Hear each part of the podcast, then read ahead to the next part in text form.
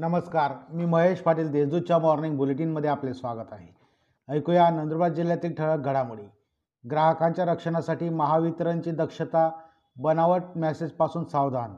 महावितरणच्या ग्राहकांची फसवणूक होऊ नये यासाठी कंपनी एस एम एस किंवा ऑनलाईन बिले भरण्याची सुविधा सुरक्षित असेल याची दक्षता घेत असते.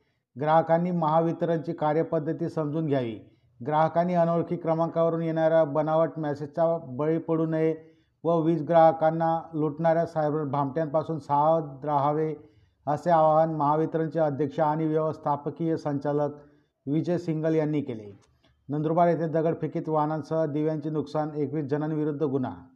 नंदुरबार शहरातील आंबेडकर चौकात तोंडाला रुमाल बांधून आंबेडकर नगर प्रवेशद्वाराजवळ तलवार व लाकडी दांडके घेऊन दगड व विटांचा मारा करून वाहनांसह इलेक्ट्रिक पोलच्या दिव्यांचे नुकसान केल्याप्रकरणी एकवीस जणांविरुद्ध गुन्हा दाखल करण्यात आला आहे. शेलटी येथे शेतकऱ्याची दहा लाखात फसवणूक. शहादा तालुक्यातील शेलटी येथील एकाकडून शेती गहाण खत करून आलेल्या पिकाच्या मोबदल्यात प्रतिवर्षी सत्तर हजार देण्याचे आमिष दाखवून दहा लाख रुपये घेऊन फसवणूक केल्याप्रकरणी शिरपूर तालुक्यातील भरवाडी येथील एकाविरुद्ध गुन्हा दाखल करण्यात आला आहे. वाहनाची दुचाकीला धडक दोन तरुण ठार.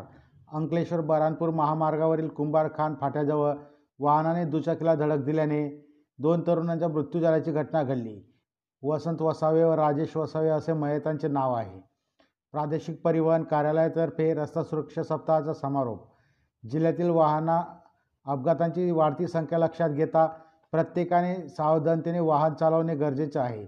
जिल्हा पोलीस दल आणि प्रादेशिक परिवहन विभाग यांच्या सहकार्याने अवघ्या तीन तासात छत्तीस वाहनांवर कारवाई करून अठ्ठेचाळीस हजार रुपयांचा दंड वसूल करण्यात आला आहे.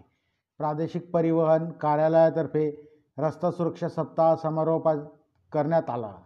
या होत्या आजच्या ठळक घडामोडी. अधिक माहिती व देशविदेशातील ताज्या घडामोडींसाठी देशदूत डॉट कॉम या संकेतस्थळाला भेट द्या. तसेच वाचत रहा दैनिक देशदूत. धन्यवाद.